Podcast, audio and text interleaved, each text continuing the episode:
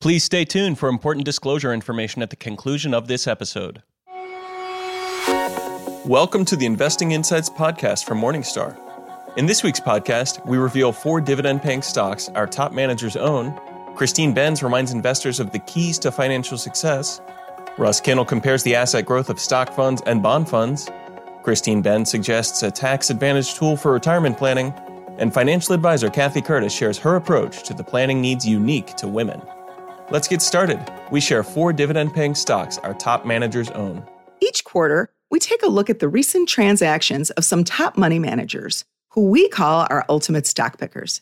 Today, we're looking at four dividend paying stocks that are among the most widely held within this group. 16 of our managers own Comcast. Morningstar awards Comcast a wide economic moat with a stable moat trend.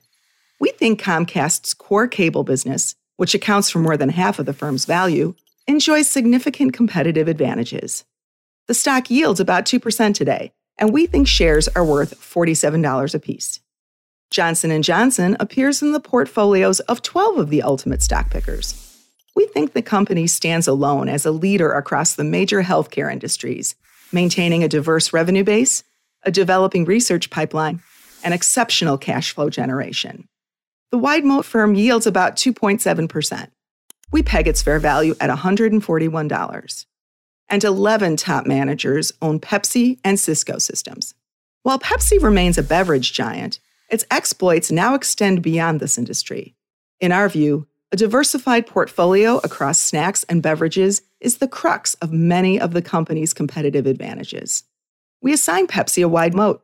It yields about 3.1%, and we estimate shares are worth $140. Lastly, we think Cisco remains a networking equipment leader and continues to execute on its strategic focus of increasing recurring revenue by selling software and services to supplement its hardware products. We assign Cisco a narrow moat. It yields about 3.6% today, and we think shares are worth $48. Six days a week, we deliver the latest news for investors. Just say, Alexa, enable the Morningstar skill, or visit morningstar.com slash Alexa. Now, Christine Benz and Susan Dziubinski from Morningstar Inc. discuss the keys to financial success. Hi, I'm Susan Dziubinski with Morningstar. This year, we've seen a lot of younger investors take an interest in the stock market. But Morningstar's Christine Benz urges them to remember that the keys to financial success are actually a little boring. Here today to discuss them is Christine. Christine, thanks for joining us today. Susan, it's great to be here. So you you've told a story before about how you have many friends, I assume, but this story was about one particular friend who asked him asked you to take a look at his portfolio because he was a little bit concerned about it. And when you did that, you sort of thought, well, the portfolio is fine, but there are some other issues here that are actually more important. What were some of those issues? Well, it was interesting. He had gotten some advice from a financial advisor who thought, well, your portfolio is really lacking in small caps. This advisor also thought he needed a variable annuity, which is a separate matter.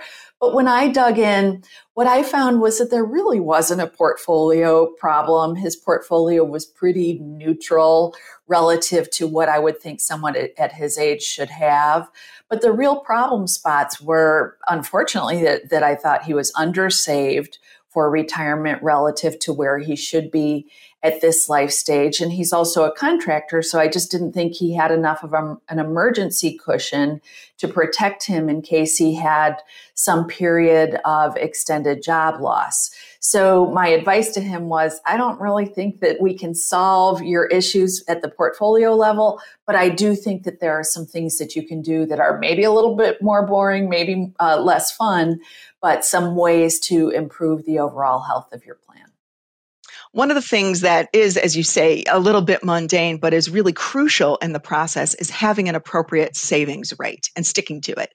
What are some recommendations you have for people if they're trying to establish what the right rate is for them? Yeah, this is a, something that I think is so dead obvious that we tend not to talk about it a lot in financial planning circles.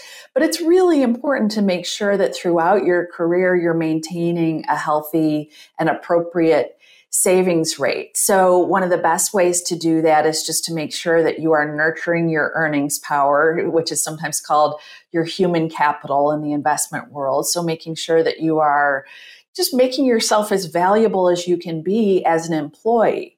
So staying employed is one of the best things that you can do for the long term health of your financial plan.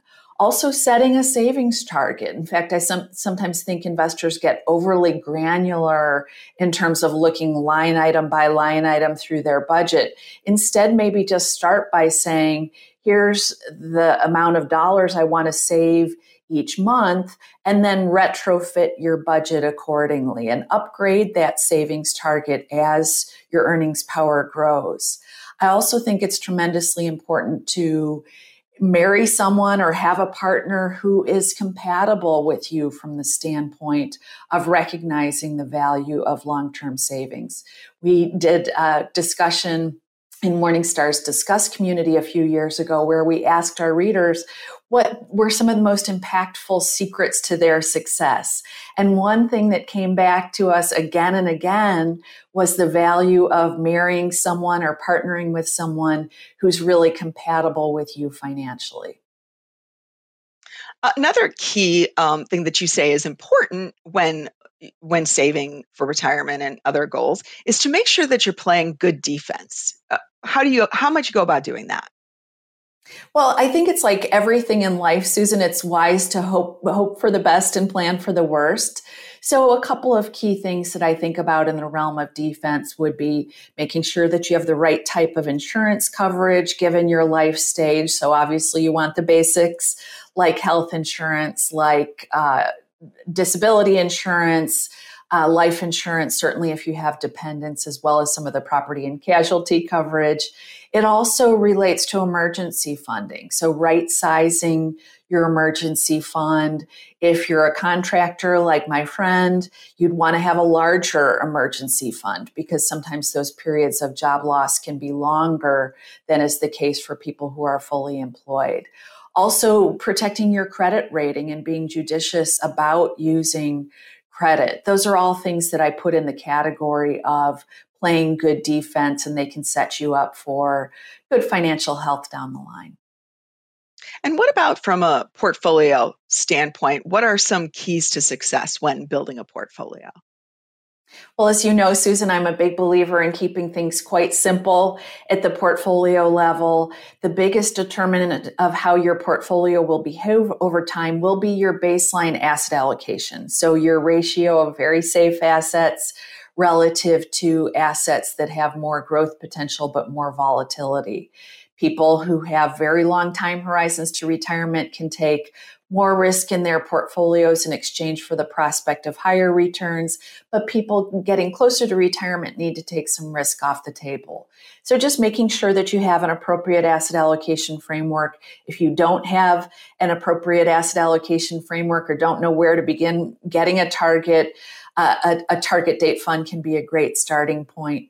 Also, that would entail taking advantage of all the tax sheltered vehicles that you have available to you and automating your contributions on an ongoing basis. So making it really easy and painless to save.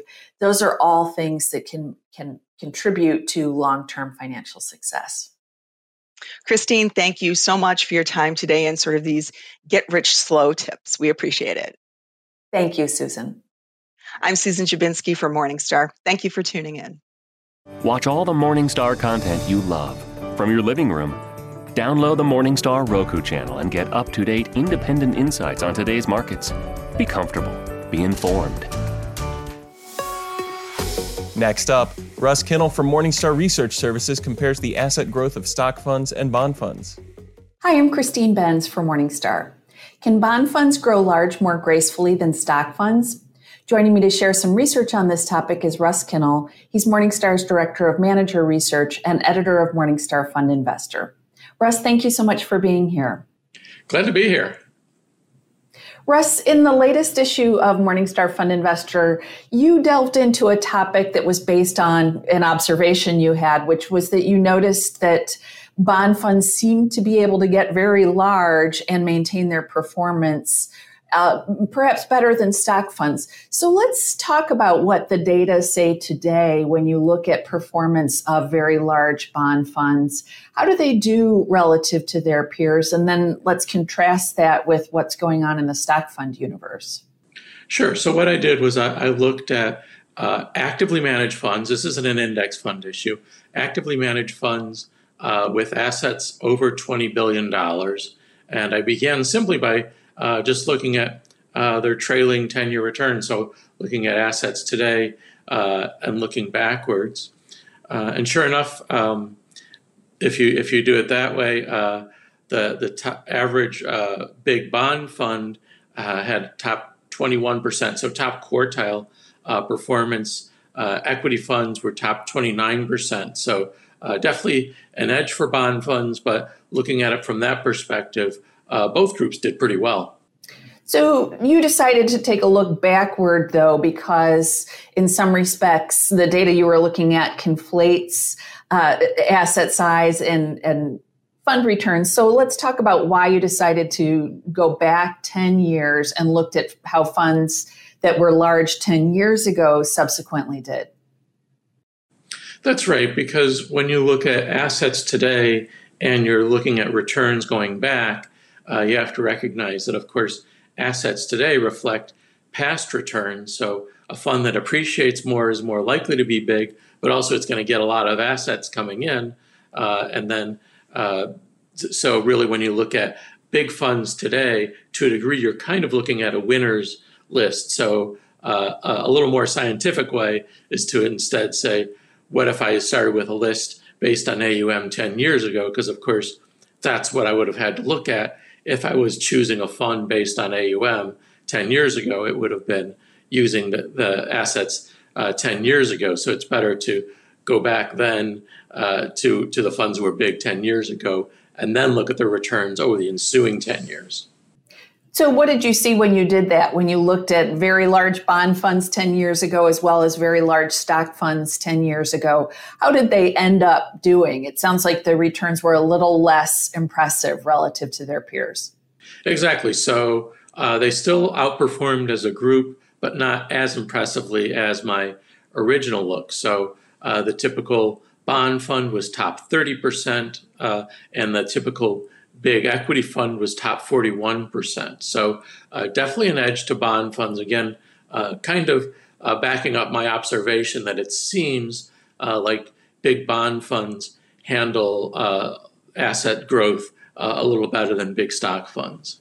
So the next step in your research process was to try to disentangle to what extent did bond funds outperform because they had very low expenses, which sometimes are associated with larger funds. So let's talk about what that exercise yielded in terms of research findings. Yeah, so as you said, um, the bigger fund generally uh, the cheaper because uh, fees come down as funds get bigger. Uh, what happens is the fund companies share some of their uh, economies of scale uh, with investors. Um, other than Vanguard, they don't share them all. Uh, they keep some of that as profit, or maybe a lot of that as profit. But fees do come down. So, of course, the question is is it simply a matter of having lower costs, or is there something more to it? So now uh, my final screen is go back to assets 10 years ago, but then look at gross returns over the ensuing 10 years. Uh, gross returns are what we call uh, returns where you add expenses back in. So essentially, the portfolio return, regardless uh, of, of fees. So when we do that, uh, all of a sudden the picture becomes very different. Uh, the typical bond funds average, big bond funds uh, gross return is top 55%. So, in other words, slightly below average. The typical equity fund, 49%, uh, so right at the average. Uh, so what that tells me is that, in fact, fees accounted for all of that uh, performance edge. So yes, big funds have delivered pretty good results, but all of that uh, was resp- was caused by low fees. So, what are the takeaways for investors from this? I'm, I'm, guessing that one of the big ones is just to keep on focusing on fees, like you're always telling people to do. Anything else that people should take away? Um, yeah, I, th- I, think you're right that for sure uh, this tells me look for low fees uh, regardless of AUM. Uh, it also tells me that um, big funds don't have uh, much of an advantage, and, and to a degree, I think it means uh, that that uh, the fund companies could probably do a better job of sharing those economies of scale. And certainly, I'm looking at active funds here, and as over this 10 year period we look at, you look at what's going on with index funds. They're racing to cheaper fees, and so I think um, index funds are, are raising the bar, and I think it really behooves the fund companies of these big active funds to offer a better deal to investors. Either if you think assets are hindering returns, then close sooner. If they're not, give your investors more of those economies of scale, cut fees more aggressively uh, so that you can still deliver uh, strong returns. Okay, Russ, really interesting research. Thank you so much for being here to share it with us. You're welcome. Thanks for watching. I'm Christine Benz for Morningstar. Now, Christine Benz and Susan Dziubinski suggest a tax advantage tool for retirement planning. I'm Susan Dziubinski with Morningstar. When it comes to saving for retirement, many investors rely heavily on tax sheltered accounts like 401ks or IRAs. But the account with the most tax advantages may actually be alongside your health care coverage. Joining me today to talk a little bit about how health savings accounts may be useful retirement planning tools is Christine Benz, Christine's Morningstar's Director of Personal Finance. Christine, thanks for being here today. Susan, it's great to be here. Now, before we delve a little bit into how HSAs could be used as retirement planning tools, let's take a step back and first talk a little bit about HSAs in general and what sort of the standard uses for them. Well, HSAs, health savings accounts, were originally envisioned as a way for people who are covered by high deductible health care plans to cover the out of out of pocket expenditures that they that they have. So it's a tax advantaged way for people to defray those costs as they incur them. So that's the traditional use where you would use some sort of a true savings account and you are getting three tax benefits along the way. So you're putting in pre tax dollars, you're experiencing tax free compounding. And then if you use the money for qualified healthcare expenditures, then those withdrawals will also be tax free. Now, let's say you're using an HSA account to cover, you know, ongoing health costs. So then you're not really getting those three tax advantages. You're, you're not getting the middle one of the tax free compounding, right? Right, because chances are if you're using an HSA in this way as kind of a spend as I go vehicle, and incidentally, that's how most people use their HSAs, the money really isn't accumulating. It's not invested in anything with much of a return. So that tax benefit that you earn um, there in the middle just really doesn't add up to a significant sum for people who are using uh, an HSA in kind of the classic use case. Now, you've talked about using HSAs specifically to help fund long term care uh, in retirement. So, that's, of course, for people who are not needing to use that HSA on a regular basis to cover medical expenses. Uh, let's talk a little bit about that. Right. I think this is something that older adults in particular should think about if they are worrying about long term care. And I talk to so many older adults who have long term care as kind of a top of mind concern. You can use an HSA in, in really two main ways to cover long term care. One is that you can cover your premiums, your long term care insurance premiums with your HSA. The IRS sets certain limits on how much of your premium you can pay with an HSA, and it does depend on your age. So you'll need to look that up. But that's one way. If you have purchased a policy, you can uh, use the HSA to pay those premiums. The second way would be to simply let the money go, grow, get it invested in some long term assets. And then later in life, if you incur long term care expen- expenses, you could spend from that account to cover them. So those are really the two main ways. But I think, especially for people who are funding their HSAs pretty heavily, it's a way to think about perhaps tackling those long term care costs. Now, let's say you've done a great job funding your HSA and you haven't, you know, tapped into it and you've saved it. And then you find that you actually don't have a need for those dollars. Your, your health related expenses aren't that great. What then? Well, you have a couple of escape hatches. One is that if you have been paying out of pocket, if you've been using non HSA assets to cover your healthcare costs over the years with an eye toward investing your HSA and letting it grow. The good news is, is that if you have documentation about those healthcare expenses that you've paid with other funds, you can use your HSA at any time for any reason, even for non healthcare costs and you can use the receipts from previous years to justify those withdrawals. And so those withdrawals would be tax free. Another um, thing to think about, though, is that if you are post age 65, your HSA at that point becomes a lot like a traditional IRA if you use it for non healthcare expenditures. So you have enjoyed tax deferred compounding on your money as it has grown. But if you pull it out for non healthcare expenditures, the money would be taxed as ordinary income, just as it would in your traditional 401k or in your traditional IRA. But you've enjoyed that tax deferred compounding and you were able to make pre-tax contributions. So that's another um, thing to think about. Those those withdrawals post age 65 aren't subject to any penalties beyond the ordinary income tax that you that you owe. So I really think that investors, especially those with the wherewithal to fully fund their HSAs, should think about doing so because there's just not that much of a downside.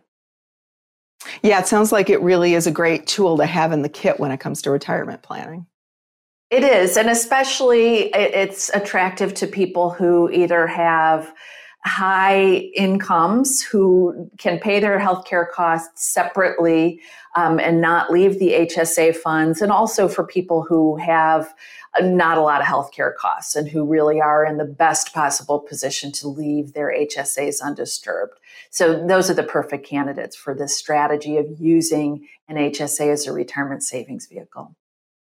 Well, Christine, thank you so much for your time today. We appreciate it. Thank you, Susan. I'm Susan Dziubinski with Morningstar. Thank you for tuning in. And lastly, this week, Christine Benz interviews financial advisor Kathy Curtis about women's unique needs as investors. Hi, I'm Christine Benz for Morningstar. How are women's needs as investors different than or similar to their male counterparts? Joining me to discuss that topic is Kathy Curtis. She's head of Curtis Financial Planning, and in her practice, she focuses on female clients. Kathy, thank you so much for being here. Christine, thank you. I'm really excited to talk to you about this topic. Well, it's great to have you here, and you were also a panelist at our Morningstar conference. So let's talk about female clients. You're focused on serving women, and one thing we know about women is that we tend to live longer than our male counterparts. So, how does that affect how you approach planning for them, especially constructing their retirement plans? Yes, absolutely. Um, I think women live about five years longer than men on average now. That's the statistic I keep reading. And what I do is I'm very conservative in my assumptions about longevity. For example, I use 95 as the average age at, uh, that people will live. Um, I use very conservative return assumptions in my plans, 5 to 6% throughout. I use 3% inflation rates, 4% for uh, medical, 5% for any education costs. And also, I always, always include a long term care expense at the end of life where I add maybe fifty to $100,000 per year and I inflate that at 4%. Because most women will end up either going to a retirement community or needing some kind of care. So, on top of all their normal expenses, I make sure I have those conservative assumptions in there. Can you explain, that long term care piece, Kathy? Because um, it might not be intuitive why women would tend to have more of a need for paid long term care. Yes, well, because women end up living longer than men, and that five years is critical, at that point in life, and it's statistically true, most people will need some kind of long term care help. Medicare doesn't cover it if they may need someone to come into their home. Um, they may need to move to a retirement community or advanced care nursing home. And you, if you've ever visited a nursing home, you see that the majority of people in those places are women, right? They're, they'll 80, 90% even are women. And it's expensive. And long term care insurance is expensive. Most people can't afford the premiums. So women definitely need to plan for that event in their life. It's probably going to happen. So you mentioned that you try to be conservative overall, Kathy. But speaking of conservative, um, fixed income investment yields are really, really low today. So it seems like a prescription for many of us will be to hold more equities. But historically, or when you look at some of the studies that have been done, women tend to take less equity risk in, in their portfolios First of all, do you find that with your clients? And secondly, if you do, how do you counter that and get them to take an appropriate level of risk? Right. I hear that all the time that women are risk averse. However, women that hire advisors like me tend to let the advisor make the investment decision. So, what I mean by that is they hire me because they don't know what to do with their money, right? So we have the conversations about risk. I, I talk to them about it. I do a plan for them, and the plan really determines how much risk they need to take, right? What return do they need to have to reach their long term goal? I also use things like risk tolerance questionnaires. When that's all settled, I put them in an asset allocation that makes sense for their particular circumstance. They trust me. That's why they hired me. They let me make the investment decisions, and we go from there. Now, there is a little bit of a problem with that in that not all women make their way to a fiduciary advisor that's going to work in their best interest, right? They may find an advisor that isn't under a fiduciary standard and isn't really focused on the person's goals. And I think that's that's really unfortunate. And that's why the work of Morningstar, NAPFA, FPA, XYPN is so important in promoting advisors that do this fiduciary work for their clients. Another thing that we hear about women, um, in addition to this sort of risk aversion thing that has been out there for a while, is that women tend to be more goal oriented than their male counterparts. So they're not really concerned with beating benchmarks. It's more like, can I achieve this goal of sending my kids to college or uh, paying for retirement or whatever it might be? Do you find that your female clients are quite goal oriented in this way? Absolutely.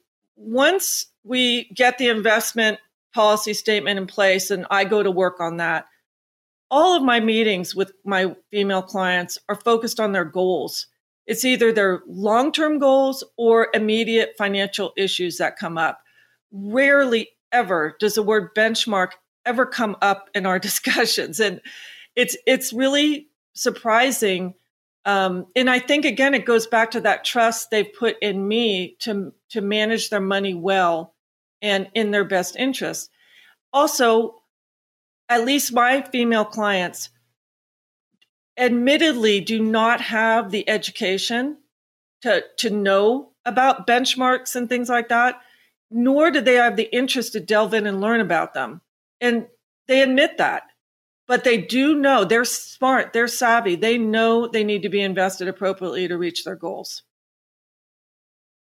Last question for you, Kathy. We're in the midst of this pandemic. It's upended a lot of our lives. People are living and working differently and thinking in some ways big picture about their lives. So are you encountering that with your clients that your clients are really revisiting assumptions and maybe making large scale changes at this point?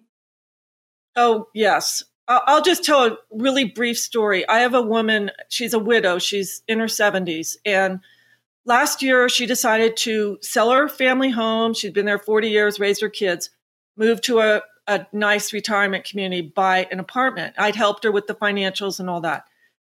Well, she's now getting closer to the date for move in, and she is just really scared that she's not going to be able to have visitors. She's a very extroverted woman. She loves her friends, she loves her family. Retirement communities are not letting visitors come. So she doesn't want to move in right now. She's less afraid about getting COVID than she is about not being able to see her friends and family.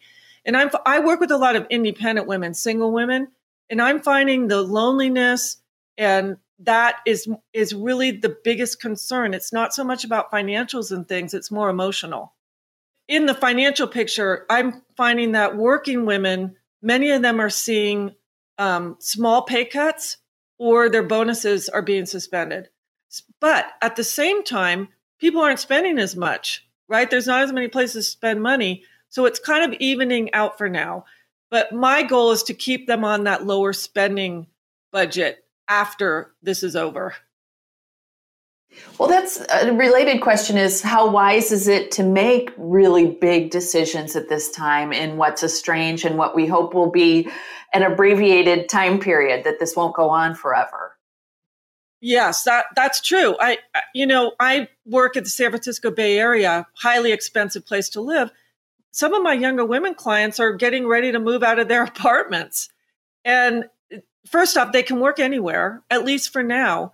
And they figure why spend the money at the higher cost of living to live in the city? But you know what? things could change. They may not be able to work at home in the future. So I'm I'm working through a lot of those kind of decisions right now. It's definitely a strange time. Kathy, it's great to get your perspective. Thank you so much for being here. Thank you, Christine. I enjoyed it. Thanks for watching. I'm Christine Benz for Morningstar. That does it for this week's Investing Insights podcast from Morningstar. We hope you have enjoyed our program and we welcome your feedback. Please send your comments and questions to podcast at morningstar.com. From everyone here at Morningstar, thanks for listening. This recording is for informational purposes only and should not be considered investment advice. Opinions expressed are as of the date of recording. Such opinions are subject to change. The views and opinions of guests on this program are not necessarily those of Morningstar Inc. and its affiliates. Morningstar and its affiliates are not affiliated with this guest or his or her business affiliates unless otherwise stated. Morningstar does not guarantee the accuracy or the completeness of the data presented herein. The podcast is for informational purposes only and should not be considered tax advice. Please consult a tax and or financial professional for advice specific to your individual circumstances. Morningstar Research Services LLC is a subsidiary of Morningstar Inc. and is registered with and governed by the U.S. Securities and Exchange Commission. Morningstar Research Services shall not be responsible for any trading decisions, damages, or other losses resulting from or related to the information, data analysis, or opinions or their use. Past performance is not a guarantee of future results. All investments are subject to investment risk, including possible loss of principal. Individuals should seriously consider if an investment is suitable for them by referencing their own financial position, investment objectives, and risk profile before making any investment decision.